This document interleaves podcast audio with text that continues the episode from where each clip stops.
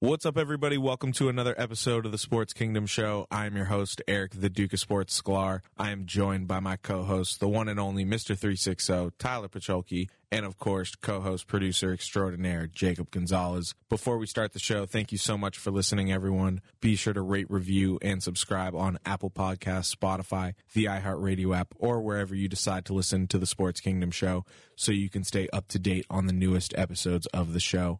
Don't forget to follow at TSK Show on Facebook, Twitter, and Instagram. Follow all of us as well at the Duke of Sports, at Tyler Pacholke, and at Jacob double underscore Gonzalez.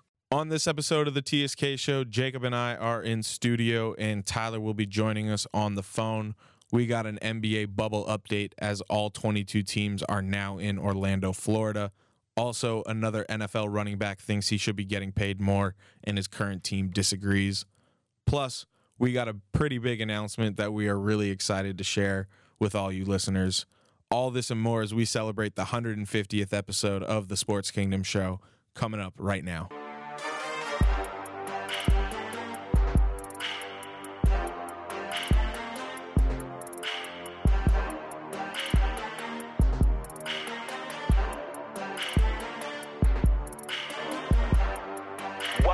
To the sports kingdom. Sports kingdom.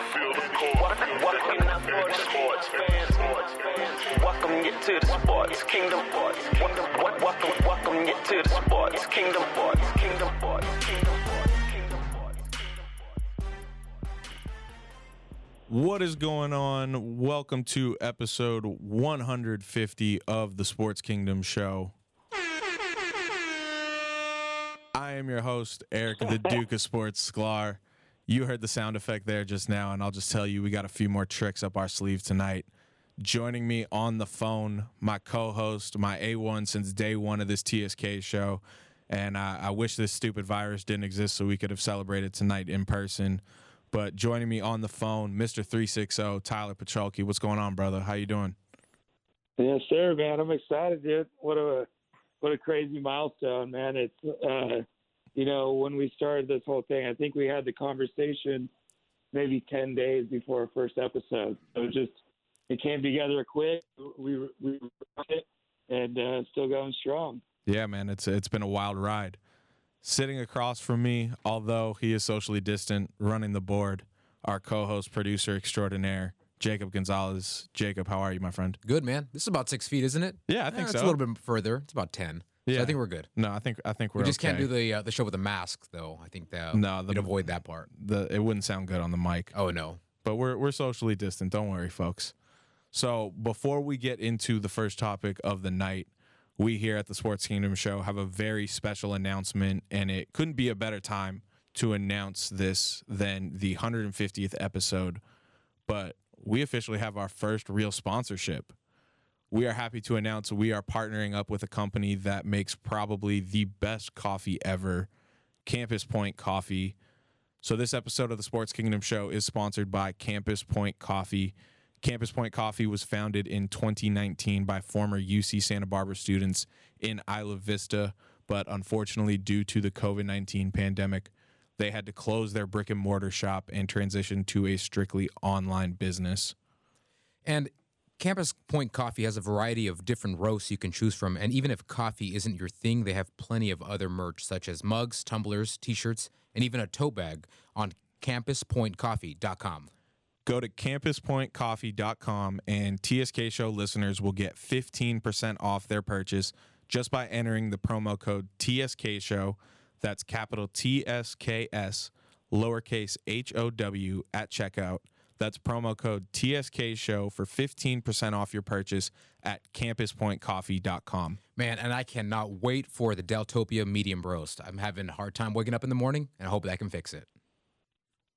Yeah, when I hopped on the uh, website, I picked up their uh, Loop Espresso blend because I personally am an Americano guy, and I also bought one of their tumblers. So um, I'm stoked about uh, starting this relationship, and uh, I'm excited to try the espresso. Support us, support a company that makes probably the best coffee ever and is trying to help save the beaches. Campus Point Coffee will take a portion of their profits and put it right back into the community by organizing and funding their own beach cleanups. They don't just take the money and donate it to somebody else. No, they go out and put the money, time, and effort themselves. So if you're a coffee lover or you want to rock some cool merch while helping save the beaches, just enter promo code TSK Show at checkout.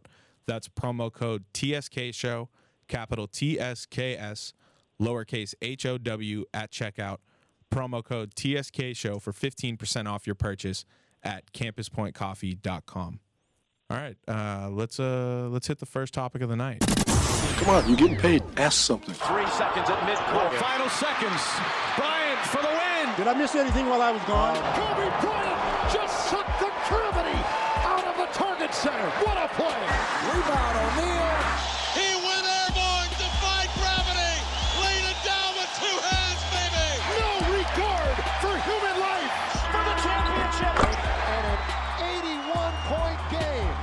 Take this and you burn it. Job's not finished. Job finished? I don't think so. So when you get done with this, you should be butt ass naked.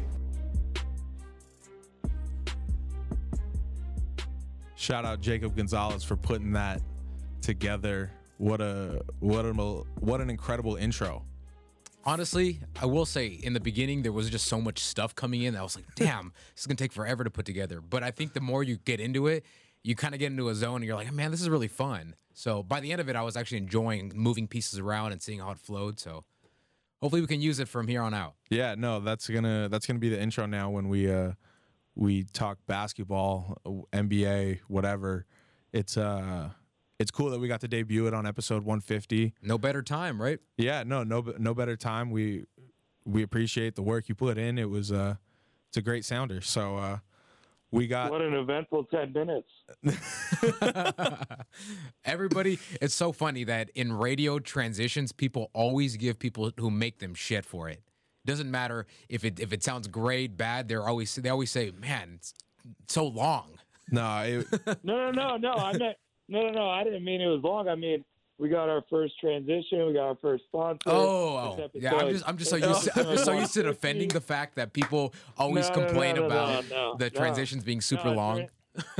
No, this was the this was the first time I heard it, and I thought it was dope, man. I thought you did a good job. So, uh, I was more saying it was like, wow, what an eventful 10 minutes listen, uh, the show just had. listen, man, we're kicking episode 150 off with a bang. And uh, listen, there's there's plenty more where that came from the rest of the night. Yeah. But we're going to kick tonight off with the NBA bubble update.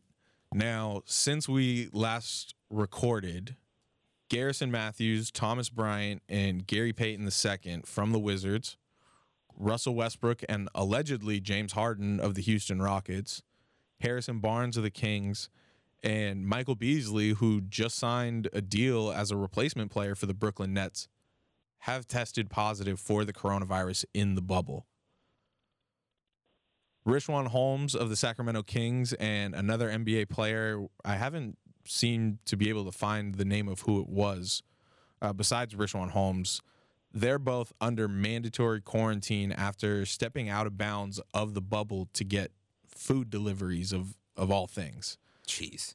Holmes has five days left of his mandatory quarantine, and the NBA is taking this punishment very seriously now in terms of the mandatory quarantine of 10 days if someone breaks the bubble barrier. But once games start, there will be a financial penalty for players who break quarantine. Each game missed due to mandatory quarantine will project about a 1% uh, will project to about 1% of salary, according to Bobby Marks of ESPN. So if Richaun Holmes were to have done this when games started, Richaun Holmes could have been out $50,000 for every game he missed due to mandatory quarantine if this were to have happened when games started. So let's say a 10 day period, that's probably at least three, maybe four games. That's $200,000 of players out, and they're already making less money now that they're in the bubble. So the, the NBA is trying to do all they can to deter people leaving the bubble. Yeah, as, I mean, as they should. This is probably going to be an issue the whole ride. Yeah, and then going back to the players that have tested positive, I don't believe any of these players have yet to arrive in Orlando. They're still having to go through quarantine and the protocols in which the NBA has put forth to to be able to enter the bubble. So there's still a question mark on if the Houston Rockets will have Russell Westbrook and James Harden ready to go for the season. There's a question mark uh, if Harrison Barnes will be ready for the the start of the season. Michael Beasley, who just signed with the Nets as a replacement player, the Nets are already down bad. Losing a guy you were trying to replace someone with, that's that's a pretty big minutes too. You they want him to play big minutes. Yeah, he was he was going to definitely be an integral part of what they were going to be putting out there because they got to put bodies out there. Well, I almost feel like a broken record because we keep saying this that from day 1 that the NBA was talking about returning and the idea of this bubble, we all said, all three of us on the show, and I'm sure there's plenty others that said this wasn't going to work. This is living proof that it's not working. And it's not being pessimistic, it's just reality. It's just something you can't contain. You can you can get all these all these players to put them in a bubble, give them regulations, you know, kind of give them that college life, tell them all right, lights out at 11 in quotation marks, but they're not going to listen. Things are going to happen. People are people are going to there's going to be outbreaks. We had an Instagram model come out and say she's already been invited to the bubble. Are players already putting out the bat signal to send in the thought choppers? Well, if you want to find her, her name's at at ugly underscore Anna. Oh, you got her name with two N's. That's her Twitter account as well. Ugly Anna. Ugly underscore Anna. Uh, I, I, don't, know if you, I, don't, I don't know if you want to give her a, a view. I'll but, wait until after the show. But she's on there. But I mean, it it's interesting what's what's happening down in Orlando. She only has fifteen thousand Instagram followers. You would think she'd have more. I'm just saying, if you're well, going, she, if you're going after, be, if you're going after NBA players, come on, you got to be in like, get a little bit higher. Okay, if this maybe 35k. If this chick has only 15,000 followers, I think she's full of shit, like Tyler's saying. Yeah, it's just like that's that's how I feel. It's like, fuck, it's probably like a 60. Like as soon as I saw it, I was like, it's like 60-40. She's full of shit. You know what I mean? I, I, it's who knows? I mean, it's like the perfect tweet at the perfect time. You know, it's just funny as hell. Yeah, you know, she may not even have thought it would have gone as viral as it did. Well, Mo Bamba tweeted at uh, Donovan Mitchell, and he said, "Already wildin'," and that's right. And she responded by saying, "Shit, I wish it was him." So, oh, so least, it wasn't Donovan. Mitchell. So at Mitchell. least we know it was not Donovan Mitchell. I hope it wasn't Donovan yeah, Mitchell. I mean, she could be witty. I mean, who knows? But I, I, think there's a good chance that it's like she's full of shit. Yeah, well, she is. She says people calling me a snitch, like it's not known that they could have visitors in five weeks. She said, "Well, technically, I didn't know either until I got the invite." Oh man. Yeah. But not her fault. I mean, no, I I definitely think Tyler's onto something with it. It could be a, a clout chasing moment, but uh, yeah, and you you know like I'm not even going to say she necessarily had that intention. You know, like when you don't have a ton of followers. I mean, that's that's like a decent following, but that's not a lot of followers. You know, as far as like clout goes. So oh, you can need 35k. She may she may have just said it offhand, and you know, it's just perfect timing. Yeah. Now another another thing going on in the bubble that we've seen on social media is a lot of NBA players have been voicing their displeasures about the accommodations in the bubble.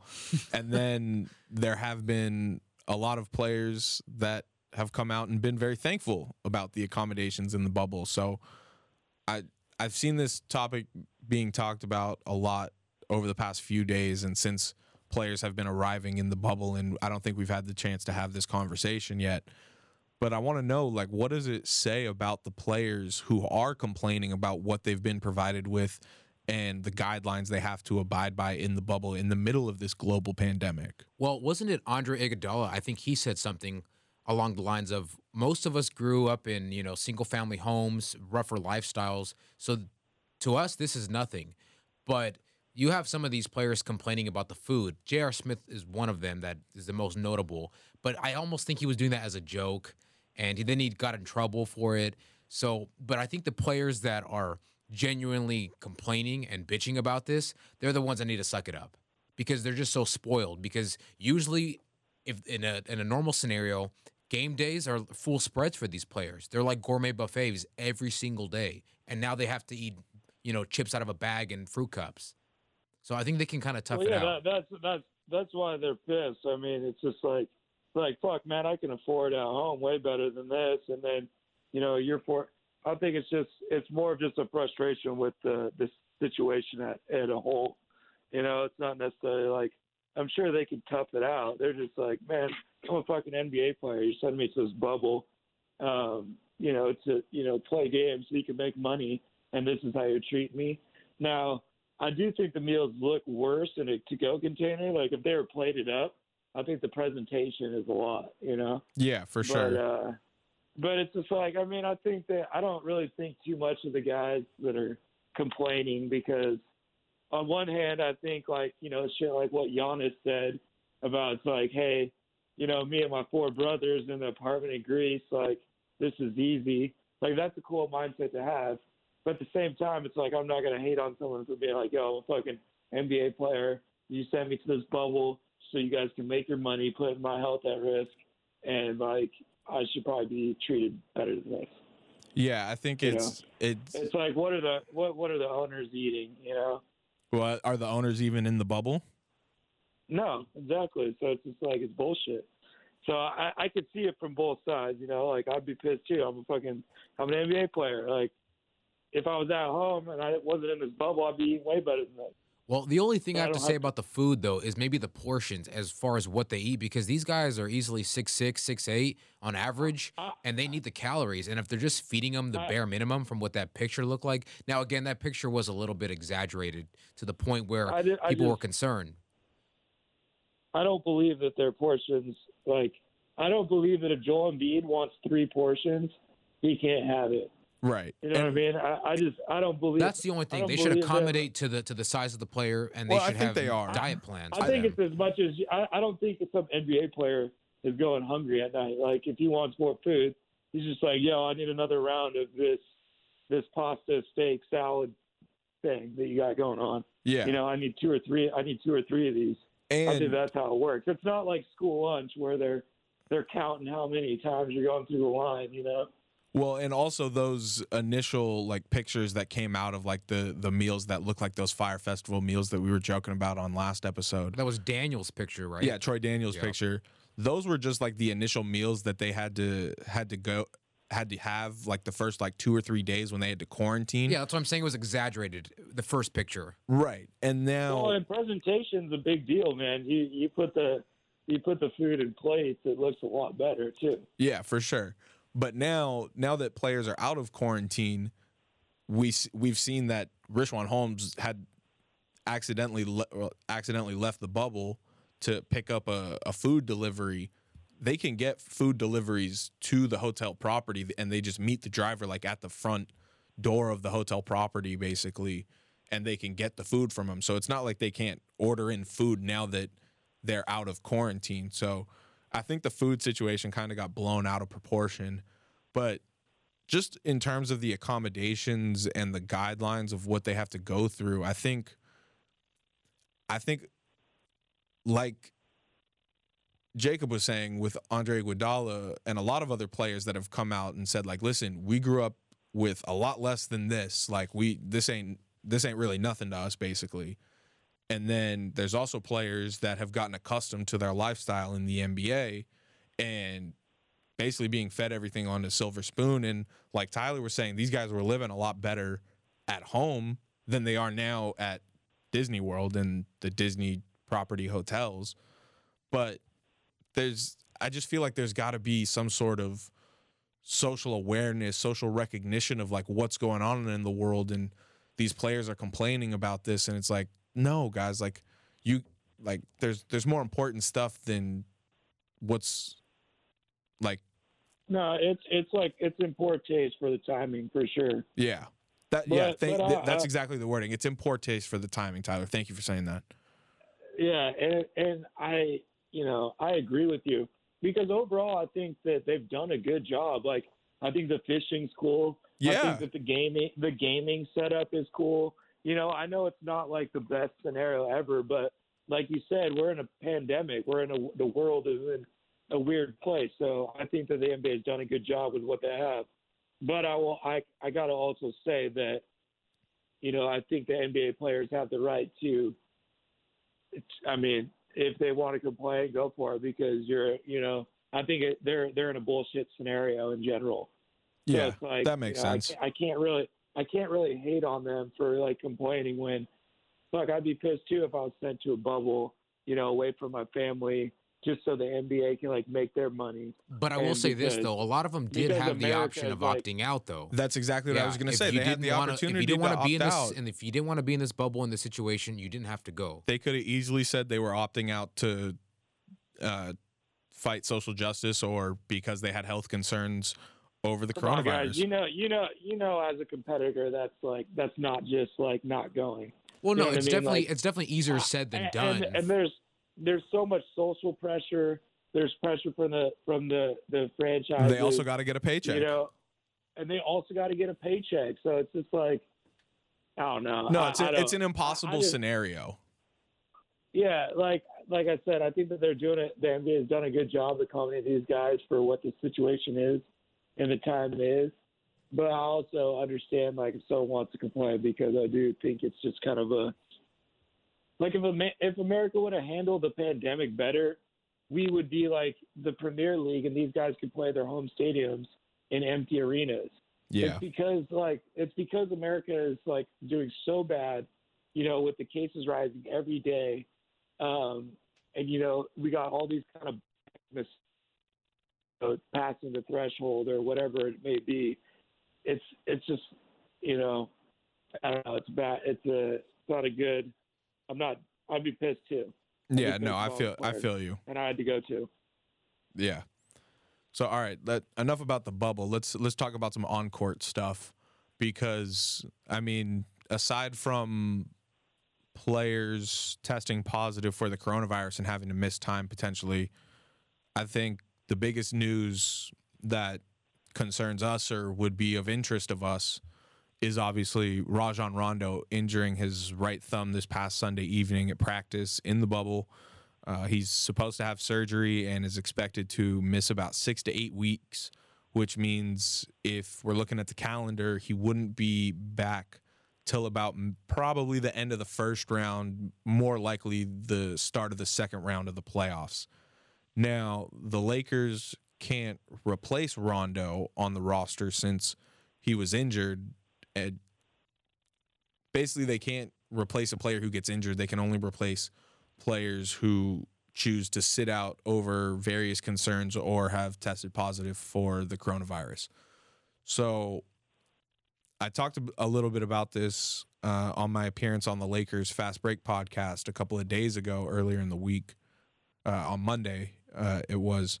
Uh, so definitely go check that out. Lakers Fast Break podcast, anywhere you listen to podcasts. It was a great time. Shout out to Gerald, the host. Uh, but uh, a lot of our conversation on that podcast was about what kind of effect do you think not having Rajon Rondo will have on the Lakers. So I wanted to bring the conversation here to our show and, and talk about it. So I was of the thinking that Rajon Rondo missing time isn't that big of a deal.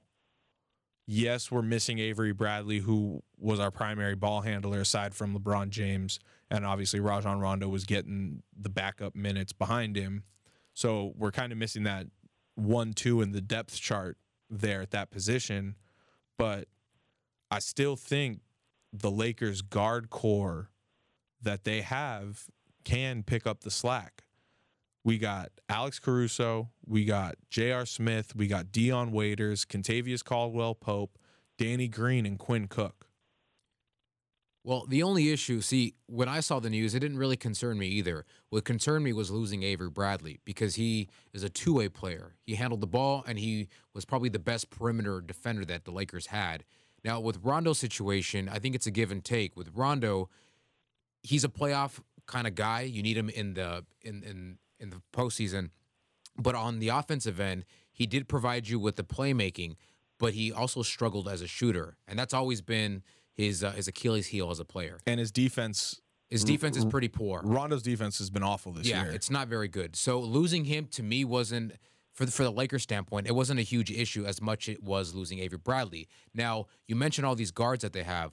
The concern with Caruso is, yeah, he's a great guard. You know, he's a fan favorite, but he hasn't really proven himself. I think he's a solid guard, but what does he do in the postseason? I have no idea. Same thing goes for Quinn Cook. I love Quinn Cook. Liked him, liked him since he's played at Duke, but since then he really has been. He's undersized guard.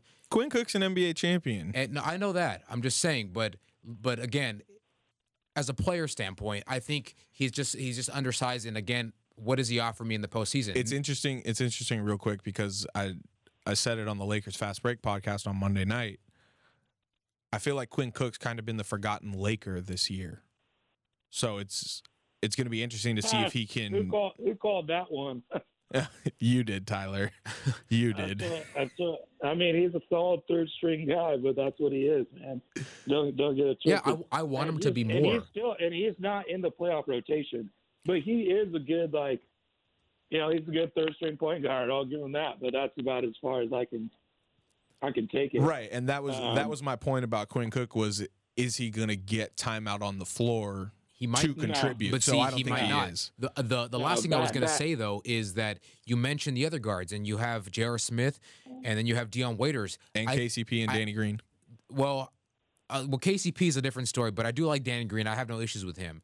But I do think that Dion Waiters is the X factor here. Could he be that guy that comes in and orchestrates an offense? Because now you don't have Rondo, and m- the majority of the point guard skills uh, is going to have to come from LeBron, and that's a lot more on his plate too. I think the biggest question mark with Dion Waiters is going to be conditioning. Yeah. How how well did he stay in shape? J.R. Smith looks like he stayed in pretty good shape. So I don't really have concerns with him. But it's Dion Waiters that I'm concerned with with this team. Does he come in and does he add that but does he give him that extra push? Because now again you lose two guards. Yeah, so I mean, as far as I'm concerned with the Rondo, you know, I think it kind of comes out as a wash for the Lakers, meaning like, you know, I don't necessarily think that it's like addition by subtraction. Like, it's definitely nice for the Lakers to. It's a weird thing to say, but it's nice to lose a guard just because they had so many playing kind of like a weird, you know, awkward amount of minutes. So there is an addition by subtraction uh, aspect to it but I also feel like Rondo is just like I, I don't care what he, his shooting percentage is looking like. I don't care how his defense has been of late. I just know that if I got Ron, Rajon Rondo on the floor in the playoffs, he's a competitor and he's going to make the right play, and he can bring some value to a team. So I don't necessarily think it's. I, I, that's why I think it kind of evens out. I don't think it's necessarily great, a good thing for the Lakers, but I don't think it's a bad thing for the Lakers. I think KCP will get some more more minutes because he can play, you know, some backup point. Caruso's minutes will obviously go up. I think that um, I think that Quinn Cook, like I said, will be the third, you know, kind of a bench point guard. And then, like Jacob said, it would be interesting to really see if Dion Waiters can step up and play some point guard.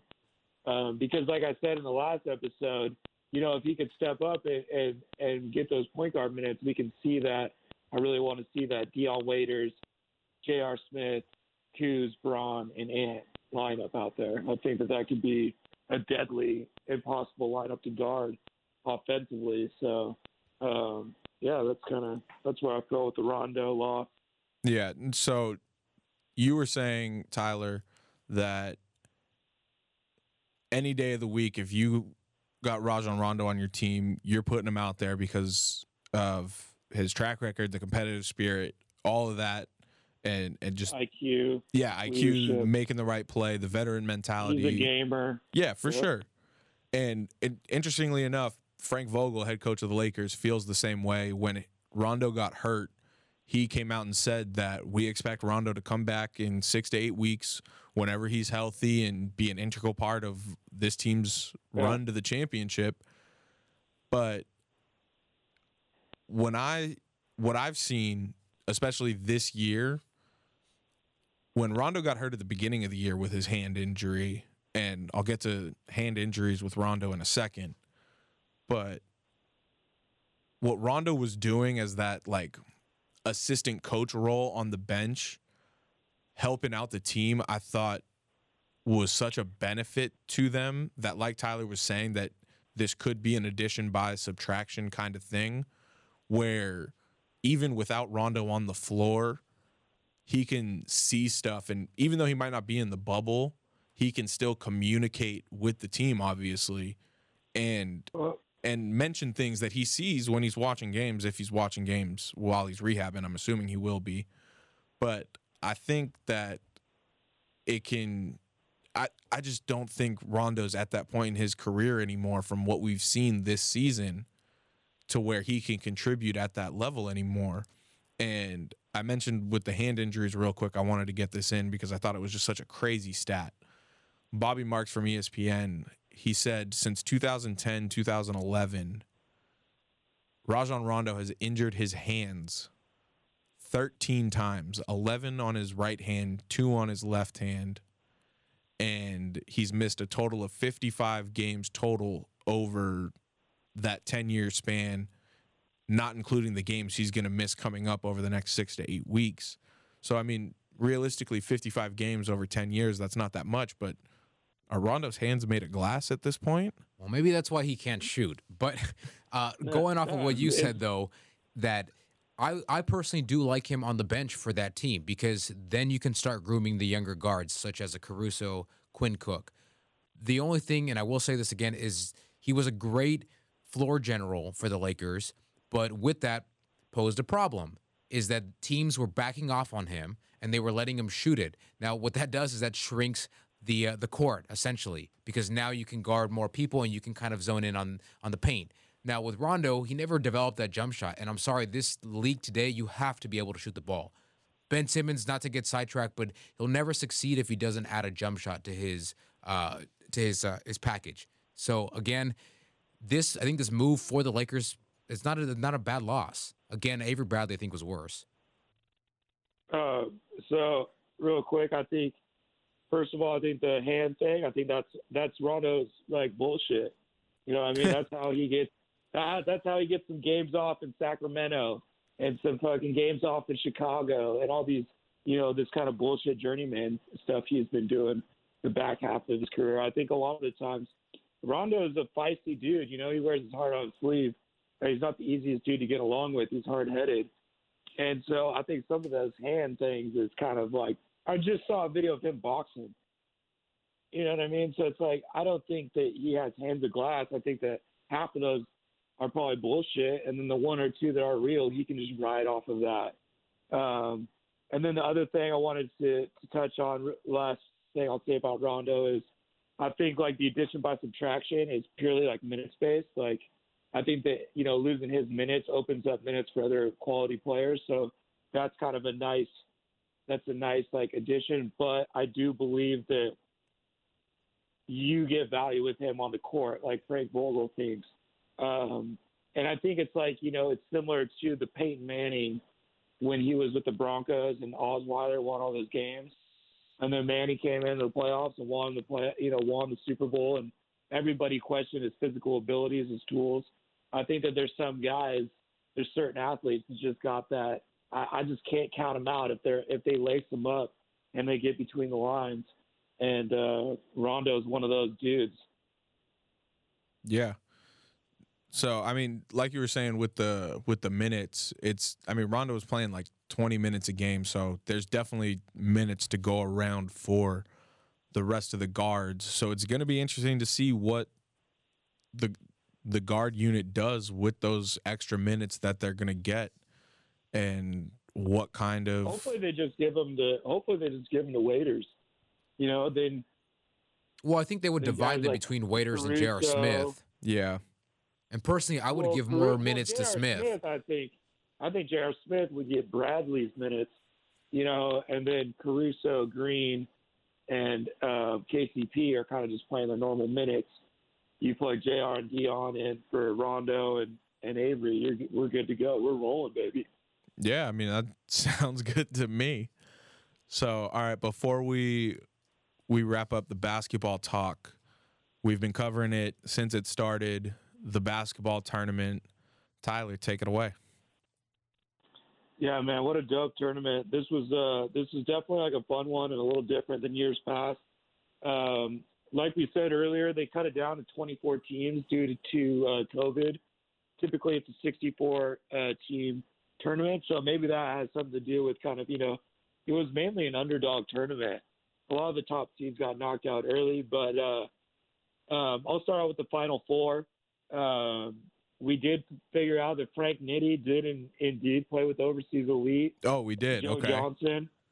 So it was cool to see Frank Nitti out there. They made it to the final four, um, and they actually ended up getting knocked off by Sideline Cancer, which was the 22nd seed out of 24 teams. So Sideline Cancer, which is a veteran TBT team, uh, they were definitely the Cinderella story, making it all the way to the championship, Wow. uh, being the 22nd ranked team. So it was crazy because I just didn't think there was any way in hell Joe Johnson was going to get beat. Um, and Joe Johnson threw up 35 in the final four games, so he did everything he could. But he threw up 35 and they still lost to the 22 seed. lost. And they had, you know, they got a grip of uh, really talented players. You know, Frank Nitti is obviously a stud. Bobby Brown's a great player. Um, so it was a it was a big time upset by Sideline Cancer. And then in the other Final Four game, uh, we had uh, Red Scare uh, versus Golden Eagles. Golden Eagles is a Marquette alumni team, um, and then Red Scare was actually a uh, an underdog as well. They were the eighth seed to make it to the Final Four. It was pretty big for them. They ended up losing the Golden Eagles, so our championship was set with the Cinderella Sideline Cancer versus the uh, Marquette alumni Golden Eagles, uh, which had guys like Darius Johnson Odom. who Oh, we- former Oh, I remember him. Yeah.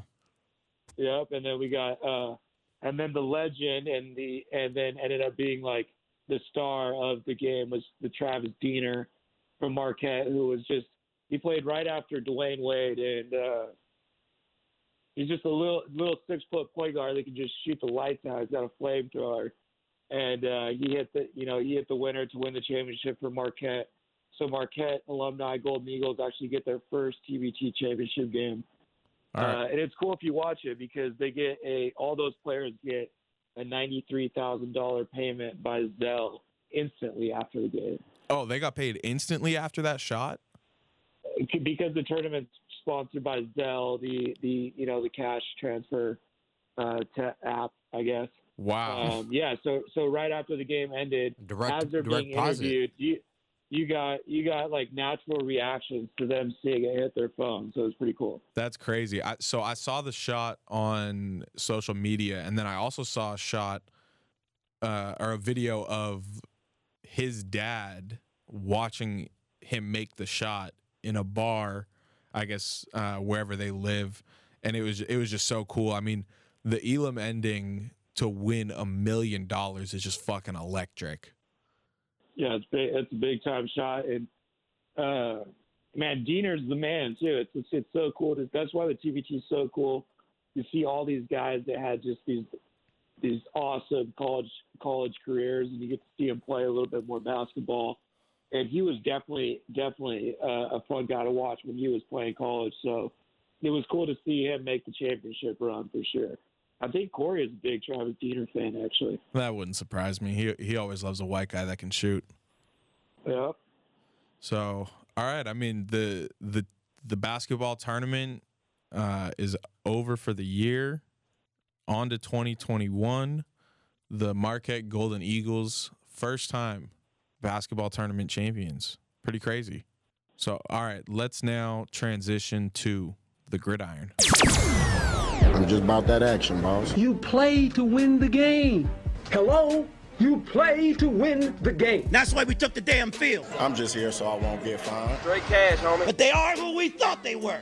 And we let them off the hook. That's as good an effort as I've ever seen in my life from a running back. Don't you ever talk about me. Wilson toward the end zone. The hold is down. The kick clears the line. And Greg Zuerlein sends the Rams to the Super Bowl. Are you kidding me? Seattle's going to the Super Bowl. It's my quarterback.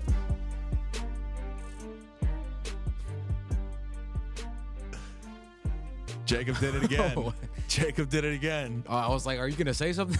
No, I mean, I didn't know what you were gonna say. I'm just I'm just in awe of the sounder you put love- together. Marshawn is the king of oh, he man. he had to go in there.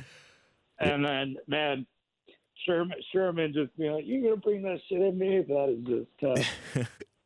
Yeah, no, I mean Jacob, well done on the football sounder. We're gonna we're gonna keep using that every time we we talk about football now on the show. That's gonna be the intro music for the football segment.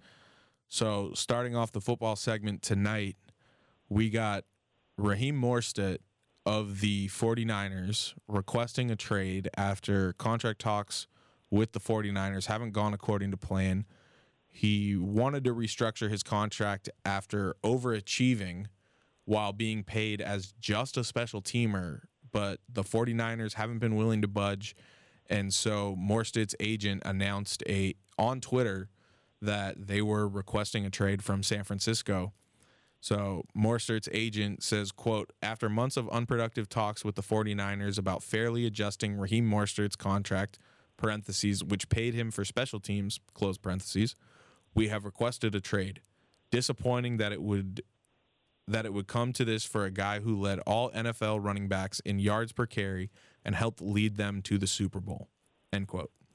So, like Mostert's agent was saying, Raheem Mostert last year for the San Francisco 49ers led the team in rushing with 772 yards, 10 touchdowns, 8 rushing and 2 receiving. In the 3 playoff games, he rushed for 336 yards with 5 touchdowns and set the franchise record with 220 rushing yards in the NFC Championship game. He led the NFL with 12 touchdowns from week 12 through the end of the 29, uh, 2019 postseason. His 760 yards over that same span was only second to Derrick Henry, uh, who had 1,154 yards during that same period.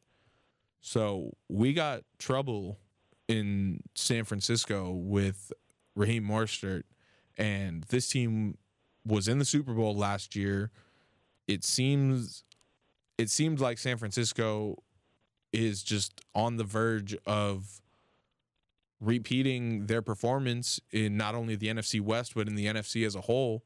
They have basically the same team coming back, but Raheem Mostert, that that I would have thought was going to be their number one running back going into next year after his performance and helping get them to the Super Bowl. So, do you think that changes their chances of getting there? If he's not there, I still think San Francisco is a contender because they still have a lot of great pieces, but they would have to address their run game for sure. Yeah, I mean it's it's uh, unfortunate, dude. Running backs aren't valuable, and that's the cold world. It's a cold business. Um, but the 49ers are the 49ers with or without him. Um, and so, you know, it's tough to hear, I guess, but because, you know, you, you, you think there's a little bit more loyalty and it's too bad that there's not some way to set up NFL contracts in a, in a retrospect, retrospective way because so often in the NFL guys produce before they get paid and then never get paid. Yeah, um, I mean, I had no idea that uh, Raheem Mostert was getting paid as a special teamer. And this is why you know guys like Le'Veon Bell sat out of here because he knows his value, and it's not worth it um, to go out there and play for the value that they're given to.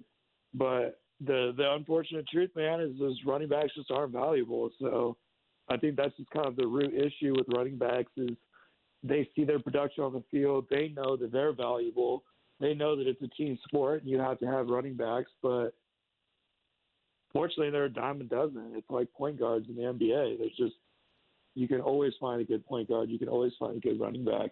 And you can get you can get certain traits out of multiple guys. I mean, you can have a pass catching back, you know, a you know, a short yardage back, a a a, a pass blocking, you know, back. So it's really hard for you to find value when you're doing like a third of the job, you know. And then if you are a three down back, it's just it's hard to commit that much money to the position. Yeah, no, definitely. I think it. This is definitely a sign of the times in terms of the running back market, but you look at. I mean, obviously, Derrick Henry is a much more proven player than Raheem Mostert is, but just today at the deadline for the fran- having to sign the franchise tags and all of that, Derrick Henry gets his extension at four years, fifty million, with 25 and a half million guaranteed from Tennessee. So Tennessee locks up Ryan Tannehill long term. They have Derrick Henry now locked up long term. What does that contract mean in terms of setting the running back market? It's it's a good indicator of like that there's maybe less than there's less than ten guys that deserve ten mil. But even so, I think it's like fuck, I think that's a 50-50 shot that he he is not worth that contract. You know, like yeah, do I think he's going to have a good year next year? Yes, but I also saw him struggle his first couple of years out the gate. He did have a coming out year, so I think that you know his breakout season correlates with his age and his, and his you know his contract timing really well.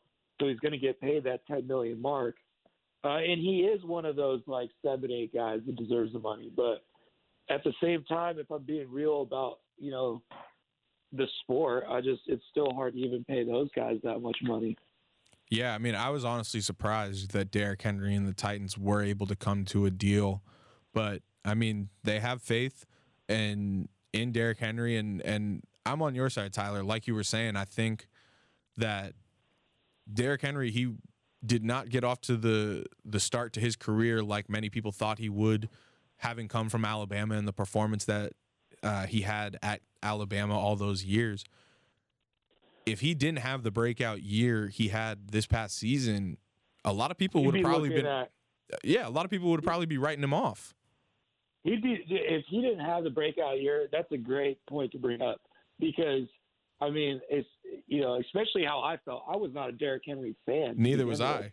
So so it's like I understood where people saw the hype. I saw the size. I saw the skill. I saw all the you know the prolific high school and college years, but I didn't I didn't see it in the NFL yet. And you're right. If you would have had a subpar 800 yard, five touchdown season last year, you'd be looking at a three year, $10 million deal. Or maybe You even and that's- out of and- a and that- job. And that's, and that's just be, well, and that's just because he's young. You know, I think he'd get another contract no matter what. But you're right. It's like that that that breakout season, and and it was a breakout season. Don't get me wrong. I mean, the dude oh, he was a beast. They wouldn't have made the playoffs Dude without him. dominated. But I don't want it to be another, you know, like TJ 2K.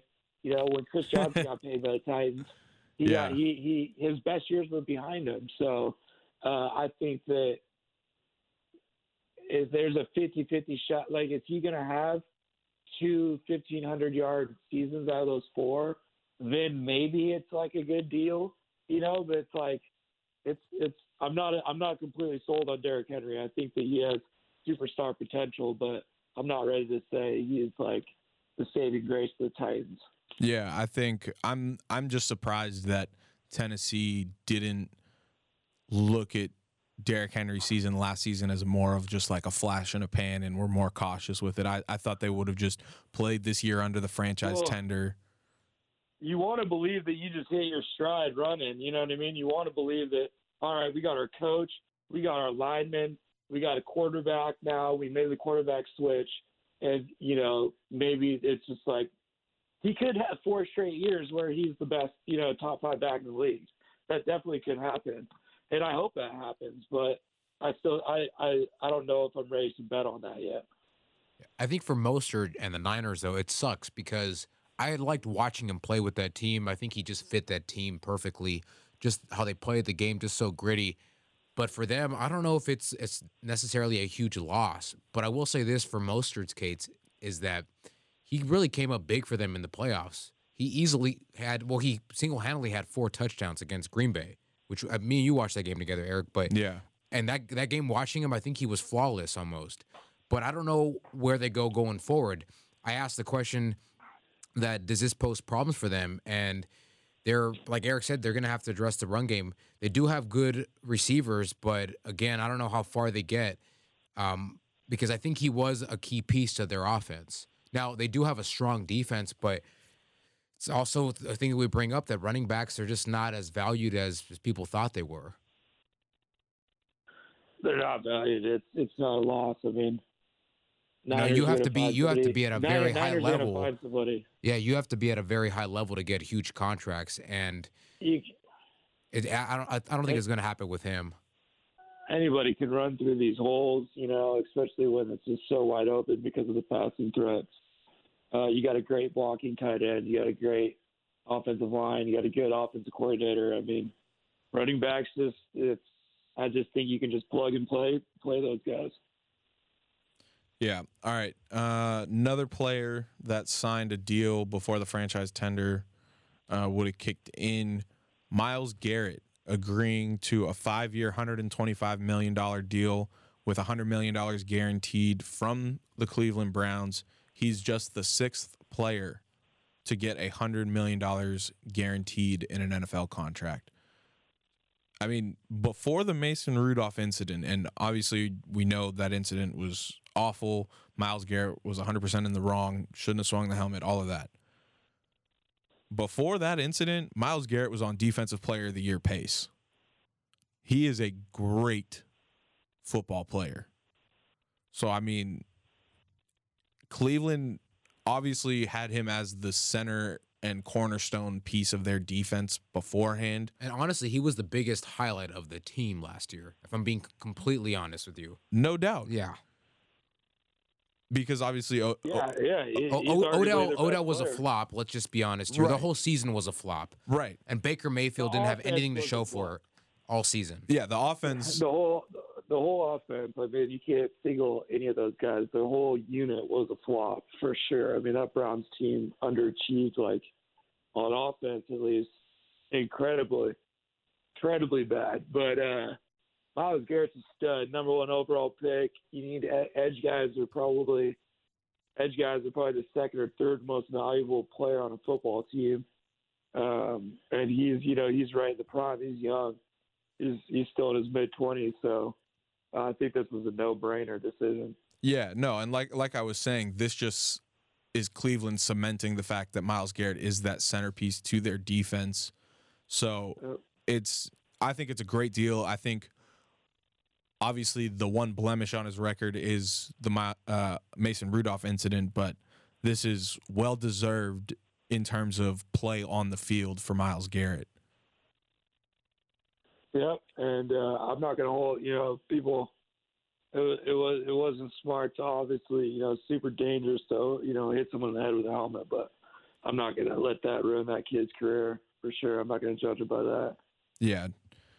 So, all right, last thing we're going to talk about tonight in terms of football is the Washington football team announcing earlier this week they are changing their name once and for all. They are retiring the old name. They are ringing in a new era with a new name. So I thought we should have the discussion of what do we think should be the new name. There's been uh, a bunch of names floating around on social media being proposed as what it should be. I think Tyler and I are probably on the same page with what we think the name should be. And that, of course, is the name the Washington Sentinels, obviously from the Replacements movie with Keanu Reeves. Ty- Yep. am- uh, are we in, are we in agreement, Tyler? Yeah. Uh, uh, yeah, absolutely. I, I, it's funny because I think just building off of that idea with Washington D.C., it's like set the senators, the you know the president, like you could you could put the Yankees, you know you could play some kind of like American spin because it's the nation's capital type of deal, you know. Yeah, some people are saying they should be. Uh, well, actually, the the team, the Washington Generals, who is normally the opponent of the Harlem Globetrotters, said said they would give up the naming rights to the Washington Generals, but for a And price. that, that's a great one. Yeah. I think that's a great one too. I think playing off the Washington D.C. Now, this is the one that I think I do have like a sleeper though. Although I do think the Sentinels is is the uh, the obvious choice. Like if I could pick it, I would just go with the Sentinel. Uh, but I got to go with the Hogs or some some sort of play off of their you know, their mascot, what their fans, you know, because their fans always wear the the pig snouts. oh yeah, that's true. Okay. The Washington And- Hogs. And so, yeah, the the the wild hogs or, or or you know the razor the Razorbacks, you know like Arkansas.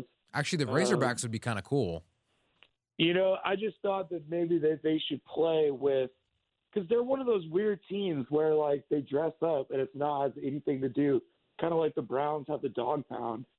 It's Yeah. like they, it's like has nothing to do with their their mascot, but they all dress up in the pig snout.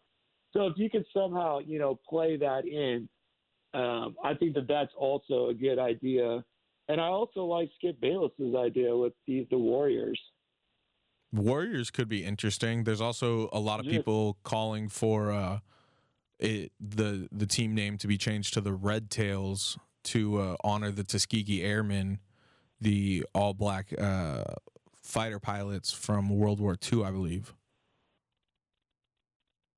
Yeah, and see, it's just you know, I think that would be cool in almost any other scenario than like, I don't know, can you change it from you know this like hor- you know this kind of like slander to another kind of just like like a group you know based on race? Yeah. No, I uh, feel you. just- I feel you. not- I definitely that I don't understand think that. That's a good. It's not that I don't think that that's a good, but is that like is is, is that going to go over well? Or are people going to, you know, people going to throw a fit over that? You know, I I don't know. Like Yeah. I do like I do I kind of like the idea of of spinning it off the the political nation's capital. You know, The historic of the play. historic value of DC. Well, what what's the what's the Globetrotters name? The Generals. The Generals. Yeah, the Washington Generals. See, I'd rather have that. yeah, I think that's yeah, cool. The general, the gen- and the generals is okay, but I mean, I don't know if I'd go with the military presence.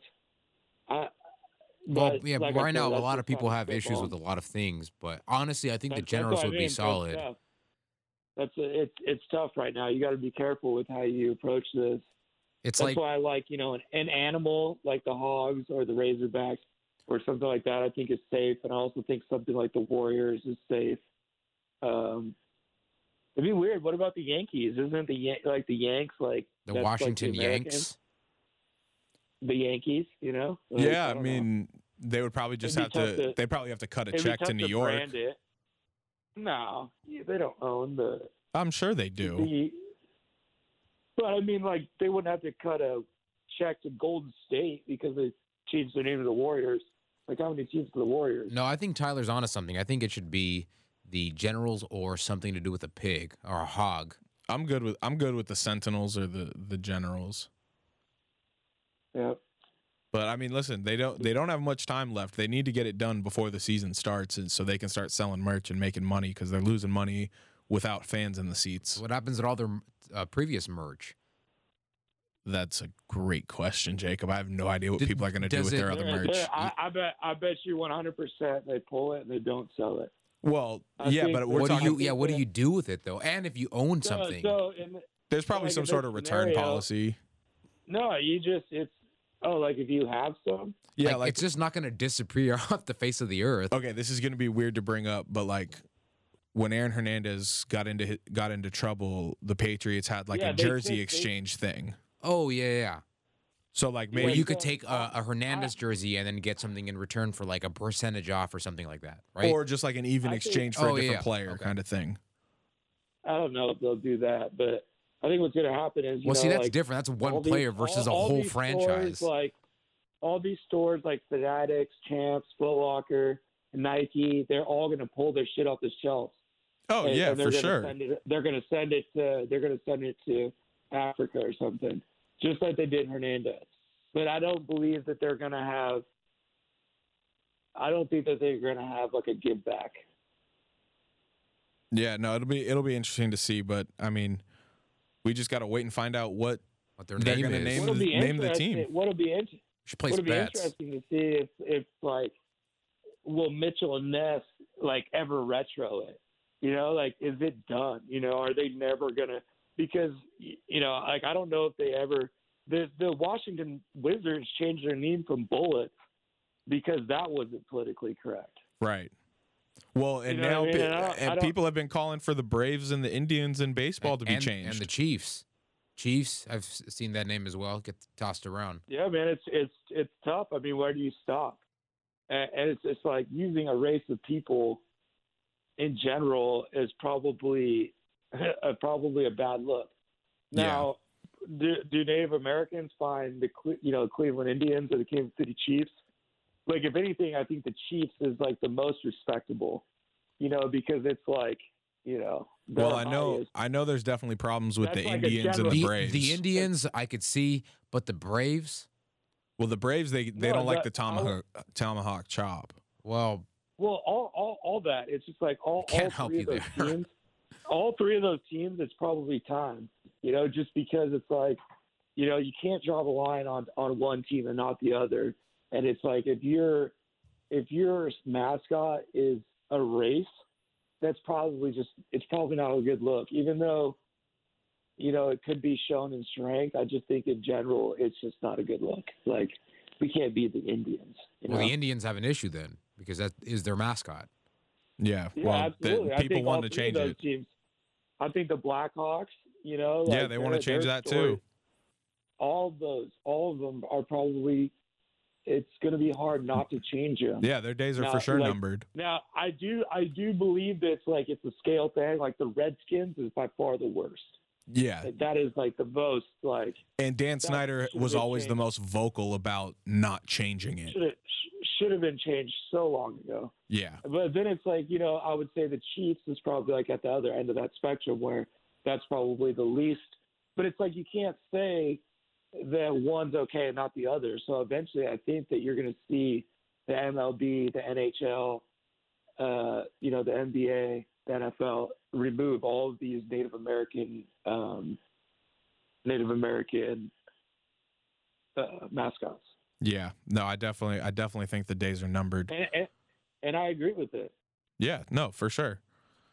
And I think that there's, you know, like even like, you know, there's there's ways to do it in a better way. You know, you don't have to be called native. Like the Seahawk is like a Native American logo. It's a totem pole like hawk. Yeah, You know, there's no such thing as a Seahawk. It's it's it's the Hawks of the Pacific Northwest. Like we're, you know, that's paying homage to the Native American culture. totally. It's an animal. You know, that's our mascot.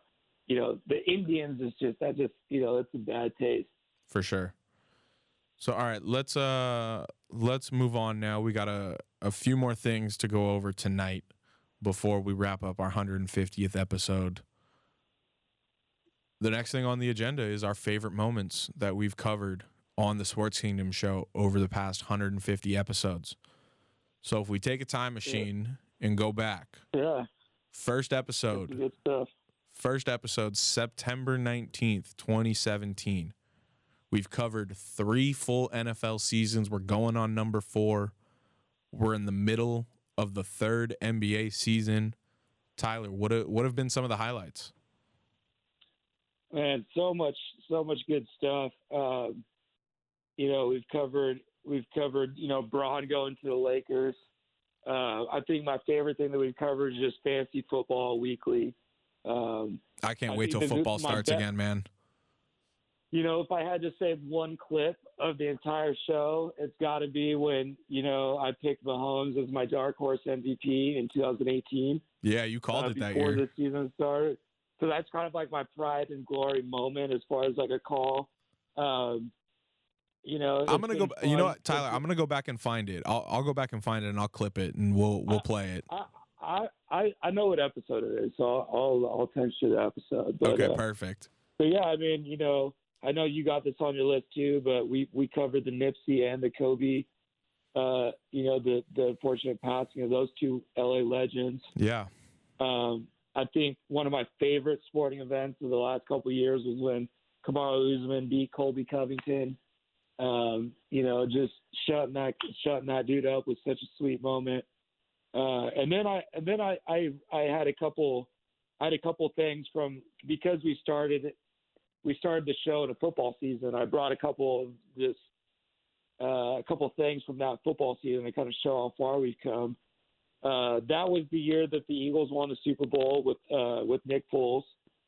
Uh, Oh, wow. That year, Bra- that year Brady won MVP, uh, and I think that we were even, you know, people were talking about him retiring back then. He's still we rolling. definitely talked about him Um, retiring back then. Kareem Hunt led the league in rushing. Antonio Brown led the league in receiving yards. What a uh, what a then- time th- those two guys have been through since then. and then I picked kind of like what I thought were the five biggest names of the guys that retired that year. Um, so this was their we covered we covered them uh, for one season. Uh, it was Demarco Murray, Dwight Freeney, Kam Chancellor, Darrelle Revis, and Carson Palmer. Wow! All five of those all five of those guys were playing when we started the show. So I thought that was pretty cool as well. That's wild. And then, and then the high school class of 2018 um, was in high school when we started the show, and the the class of 2018 is the like the guys like uh, Zion Williamson, R.J. Barrett, um, Cam Reddish, DeAndre Hunter, guys like that. So uh, those guys were in high school when we started the show. Uh, now they're about to finish up their rookie year in uh, the NBA. That's pretty wild.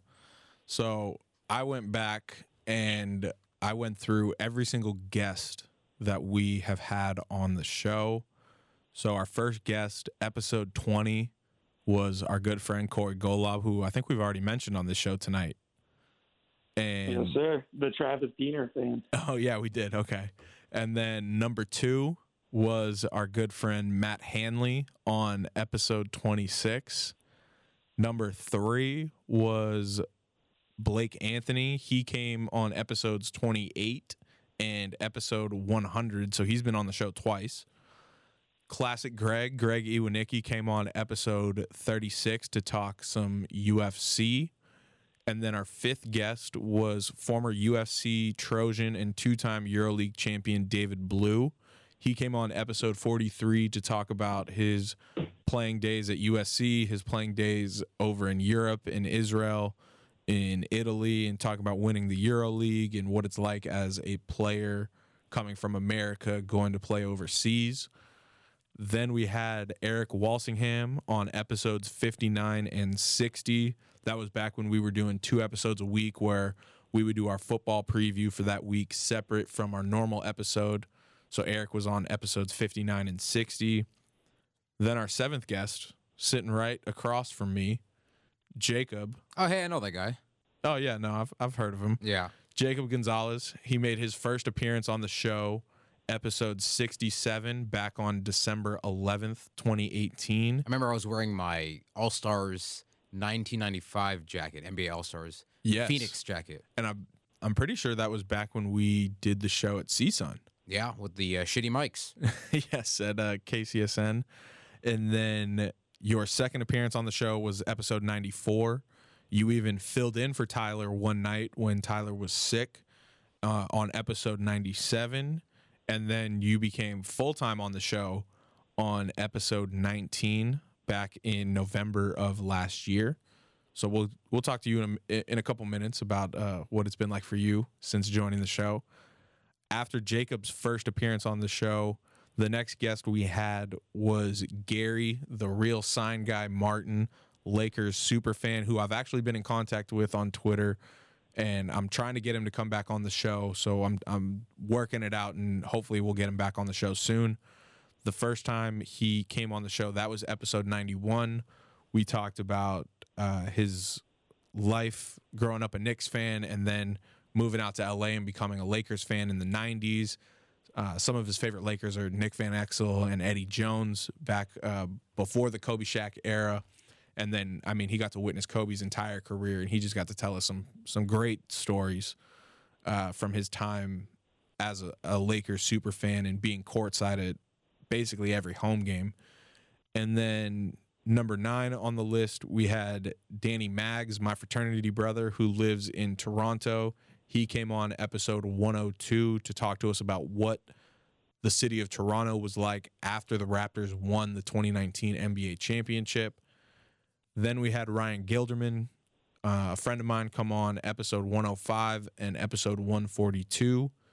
Then our two most recent guests, Daniel Artest on episode 145, younger brother of Ron Artest, aka Metta World Peace. He came on and talked to us about so many different things basketball wise, from his career as a basketball player to his brother's career to moments, uh, Laker moments throughout history, and then what's going on in terms of NBA trying to restart their season. And then number 12, our last most recent guest was Chris Sylvester, episode 147. he came on and talked to us about his journey as a sports broadcaster and then just the general state of uh, what's going on in sports. So, 12 guests overall, some making multiple appearances. One now is a full time member of the show. Jacob, what uh, what have been some of your favorite moments uh, so far since joining full time on the show, or just overall your experience on the show? Well, I haven't been here very long, so I've only experienced like half an NBA season, a little bit of uh, almost a quarter of an NFL season, and a Super Bowl, which is cool. Uh, not even an MLB season, but hey, I got a full time gig with you guys. I think it's pretty cool. You know, some bennies in there. Um, but it's been great. You know, great to be a part of something that you guys started a while back, and I think that when I first was a guest on your show, I just saw how structured it was and how laid back it was. You know, coming in and just talking sports, like if you were just you know sitting on the couch watching a game. So I think the aspect of that is really cool, and being able to do that now with you guys, you know, every week, I think is great.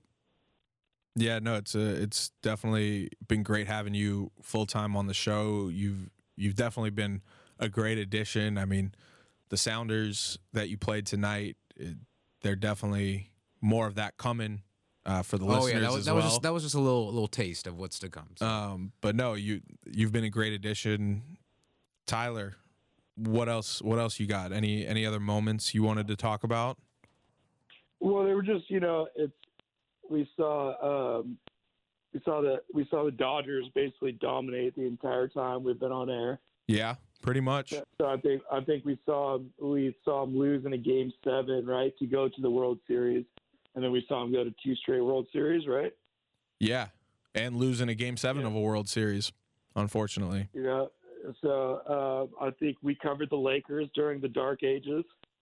Yeah, we did. We covered uh, we covered the, you know, the tail end of the dark ages and into the new era. And then, you know, I got to say one of my favorite things we covered or that I covered, I guess, um, was the Ball family, man. I, I had so much fun with that. I love I love all those kids. They're great. They're some of my favorite players. LaMelo's, you know, I'm such a huge fan of him and LaVar was hilarious to cover. Um, oh yeah, I mean, was just, that was just such a fun time. You know, we were hot on the ball ball family's tracks. I mean, we we were covering them almost every Basically week during weekly. the height of that. Yeah. Yep. And so, and then we saw, you know, uh, we saw it all come kind of come to fruition. Yeah, basically, we're almost we're almost there. Uh, we got to do something for episode 200. Well, well, that's 50 episodes down Yeah. the line. We'll we'll figure it out. Hey But man, it happens fast. a, a couple more things I wanted to to touch on. Just a couple dates. Episode 50 was actually our one year anniversary episode. We did uh, we recorded it on September 18th, 2018. So that was pretty cool having episode 50 on our actual one year anniversary. And then episode 100, like I mentioned, had Blake Anthony joining us on the show. That was June 6th, 2019. Tyler mentioned the Nipsey Hussle Memorial episode and the Kobe Bryant Memorial episode. Nipsey Hussle Memorial episode was uh, episode 90, April 2nd, 2018, just uh, two days after Nipsey had passed away. And uh, the Kobe Bryant Memorial episode was episode 127, and that was January 29th, 2019, or 2020, excuse me. Wow. See, it doesn't Hmm. even feel real. I Yeah, wrote see, it, I wrote the wrong right? date. Yeah. And Kobe passing just still doesn't even seem real. I wrote the wrong date. But uh the Kobe Memorial episode was uh 3 days after Kobe passed. And then the last thing I wanted to touch on as we kind of celebrate the the 150th episode the last 15 episodes including this one going back to episode 135 on March 18th 2020 that was our first episode since the sports world came to a halt back in March when the coronavirus pandemic really hit its stride, especially here in the United States and the NBA shut down. So the last 15 episodes have been quite the experience. We did two episodes on Zoom uh, because I had to self quarantine because I, I had gotten exposed to the virus and it was really early and we didn't know what could happen. So I had to stay at home for 14 days straight. Um, and then ever since then, it's just been me and Jacob in the studio. And like I said at the beginning, I wish we could be celebrating this with with you in person, Tyler. But this stupid virus, we can't have visitors at at the radio station, unfortunately. And uh, I just kind of wanted to talk about our experiences having to record through all of this. I think it's it's been pretty crazy for me looking back on it. We've we've gotten some of our longest episodes to date. I think we've had some of our best episodes to date, especially since Jacob has come on board and he's gotten more into the flow of how the show works. Um, it's just been a really, really interesting experience, and I'm I'm always going to remember this time in my life, uh, especially 2020 with everything that's happened. It's it's been pretty crazy. Yeah, it's nice to have the library to kind of to kind of look back at it all too and reflect on the time and Definitely. remember what it was like during all this craziness. Definitely. I think it's great too that especially our show and I know a lot of other podcasts they're continuing to record and put out content. Just, a lot of people yeah, just putting because, out more content. Even Yeah, and honestly, what a better time because you're at home and you have so many tools. You know, Google Teams and Zoom calls are now a thing. They're forever going to be a thing now. Um, Skype obviously was there, but I you think mean Microsoft Teams? there you go. Yeah, well, I'm confusing two Google, companies. Google Groups, right? Is that one of them? Yeah, Google. Well, Microsoft Teams yeah, is one of them. Something. But yeah, you just have more tools now, and I think it's just easily accessible, and you uh, really don't have an excuse. It's like you know, Tyler's not sitting here complaining, "Oh, well, we shouldn't do a show." No, he's on the phone. He's been like, no, I got.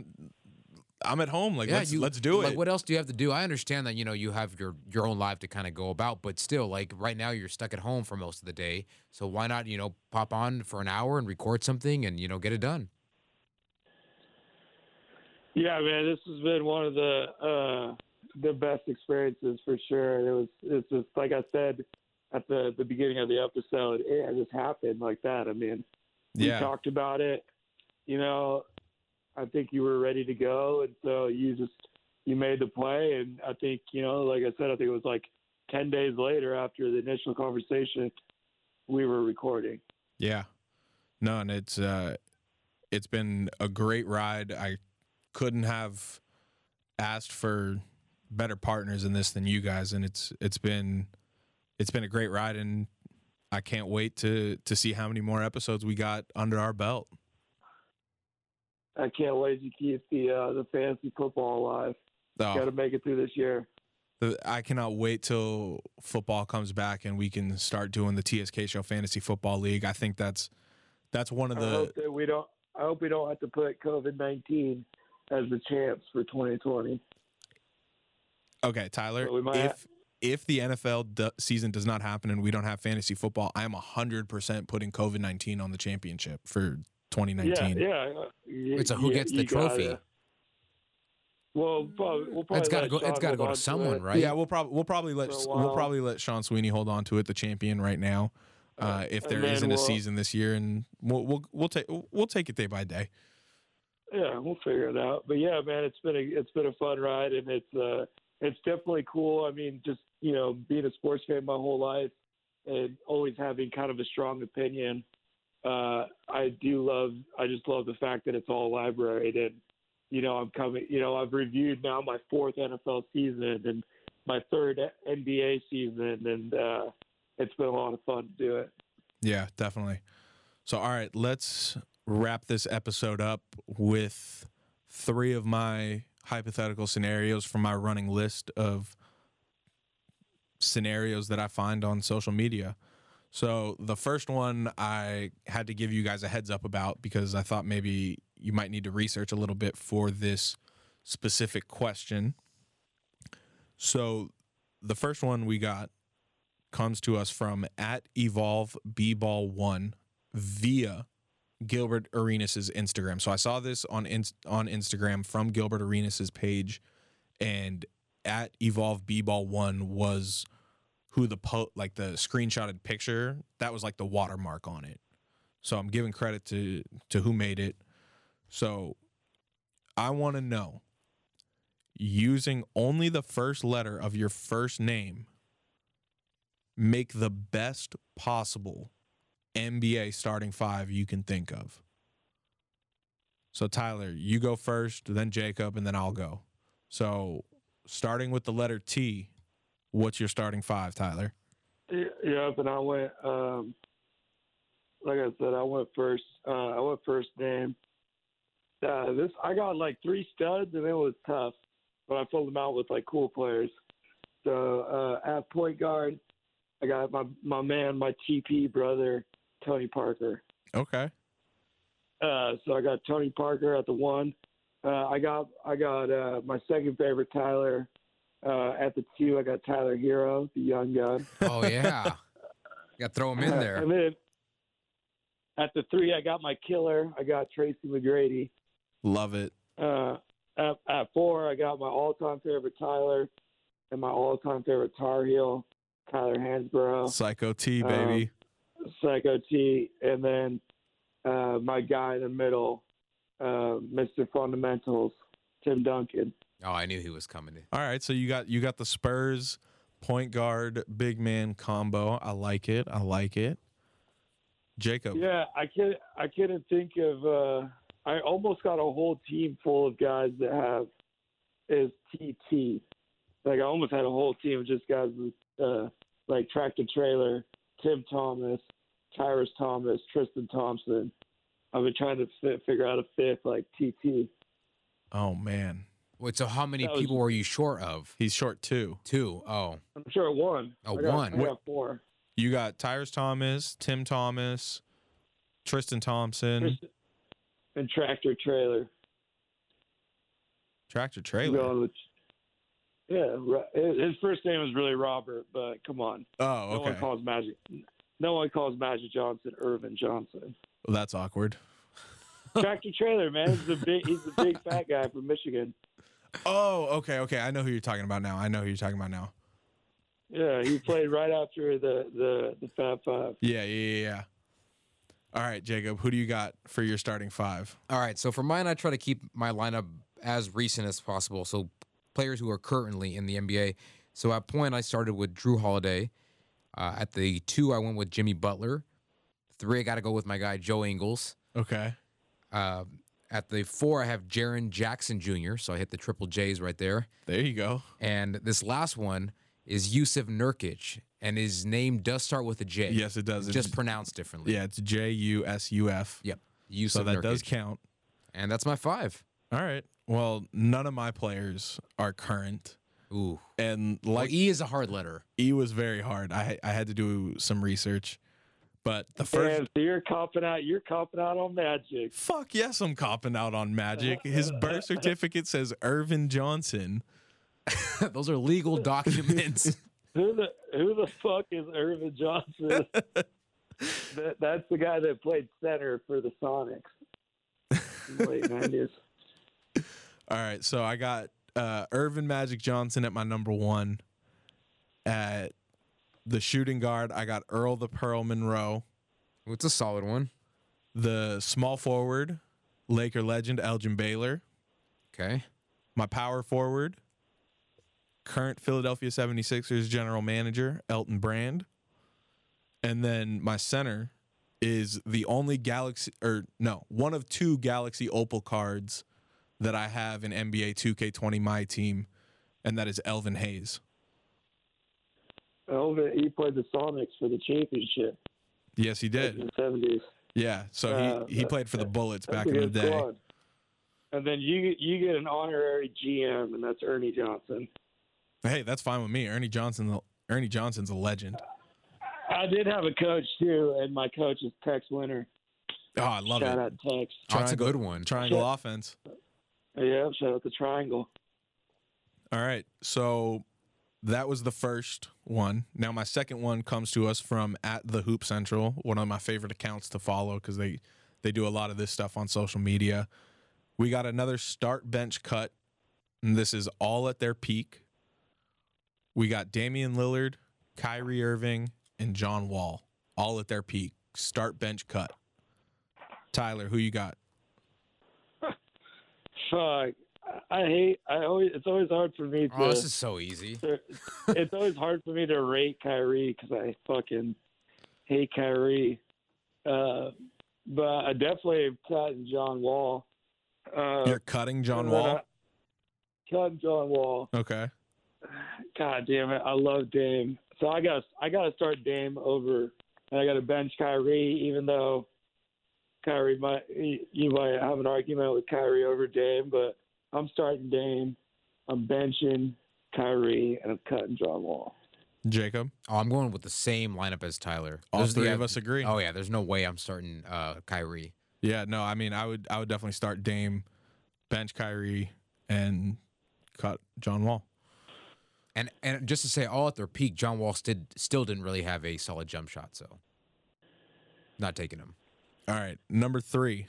This comes to us from Shaquille O'Neal's Instagram, and the watermark on the screenshot was at Player Comparisons NBA. We got two starting fives. Who wins in a seven-game series, all in their primes? Shaq loves these. Yeah, no, it's because they always involve him. so he just Yep. wants he just wants to hear people compliment him. Yeah, he wants people to vote for his team. Always, everybody always picks the Shaq team. So all right, team number one, Magic Johnson at the one, Kobe Bryant Earvin at the Johnson. yeah, you- sorry, Earvin Johnson at the one, Kobe Bryant at the two, LeBron James at the three, Tim Duncan at the four, Hakeem Olajuwon at the five.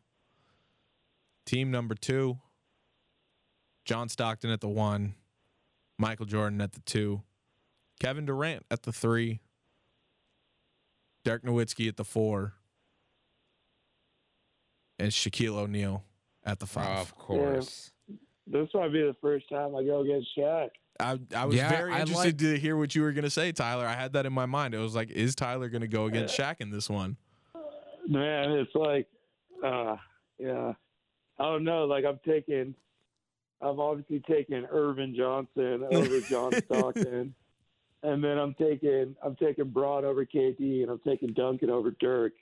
Like you know, Kobe and Jordan can kind of cancel each other out, and then like Shaq's the real only advantage that his team's got. So, uh, I got to go with, got to go with the with, with uh, the Earvin Earvin Johnson's team. Who, well, you, who you got, well, I hate to go against Shaq, but I think I'm also going Earvin. This team, this team is a lot better.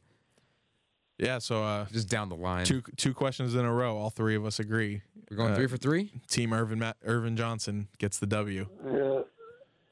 Like So- if you, I think if you switch Bron and KD, I might pick Shaq's team. But it's just like too many, too many dubs the other way. Yeah, because I mean, I'm definitely taking Magic over Stockton. Kobe, Michael, yeah, you could say it's a wash. Uh, LeBron, KD, yeah, I'm taking LeBron. Duncan, Nowitzki, yeah, Duncan, and Shaq, Olajuwon, I'm going Shaq, but makes sense.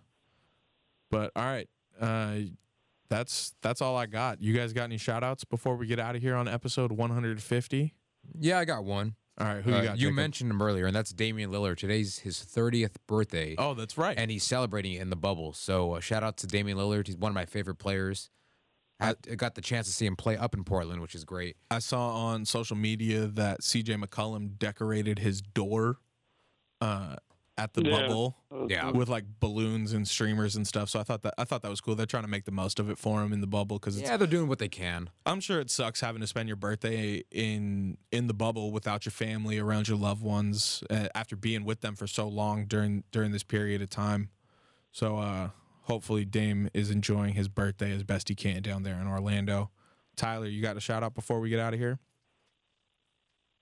Uh, no, no, no, uh, no, no shout outs today. I just, I just really hope that whoever's picking the new Washington football game doesn't fuck it up.